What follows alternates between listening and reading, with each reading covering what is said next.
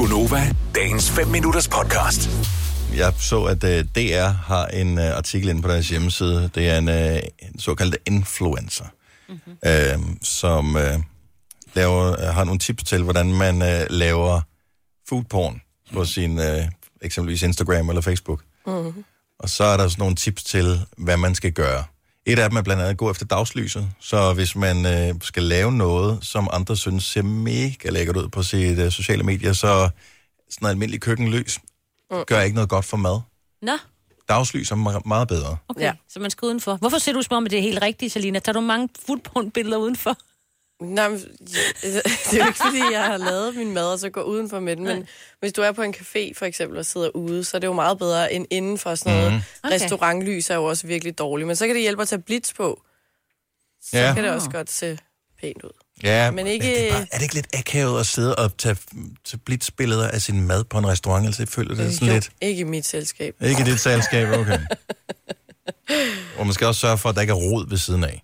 Eller hvis man har noget på en tallerken, at der ikke er sådan noget, du ved, noget, der er drøbet ned på tallerkenen. Det ødelægger også helhedsindtrykket af, hvis du skal ja. Præsentere noget. Man kan godt lige omrokere også med glas og sådan noget. Det sidder. Ja, så der lige er noget i, i baggrunden. Og hvis du, hvis du kan se, der er noget rod i baggrunden, der ligger noget vasketøj over, så, så, så fjerner det, fjerner fokus man. for, at du, du er noget lækker mad.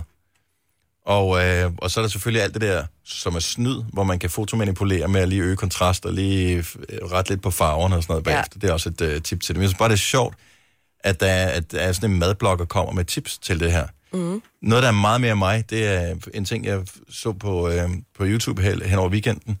Det er en eller anden, jeg formoder, det er en fyr, som øh, sætter en ære i at ødelægge andres Instagram-madbilleder. Så når de sidder i gang med at uh, tage et billede af deres flotte ret, så uh, laver han lige det her. Møsh. Og så smatter han oven i maden. Ej. Så der er lige sådan en dessert, der ser rigtig flot ud. Der er en, der er i gang med at tage et billede til, til, til sin Insta, tager han bare lige gaflen, sin egen gaffel, smatter ja. oveni. Det er så Og grineren. den. Det er så grineren.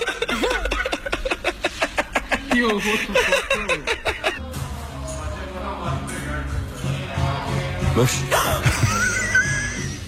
Og han smatter det der virkelig meget.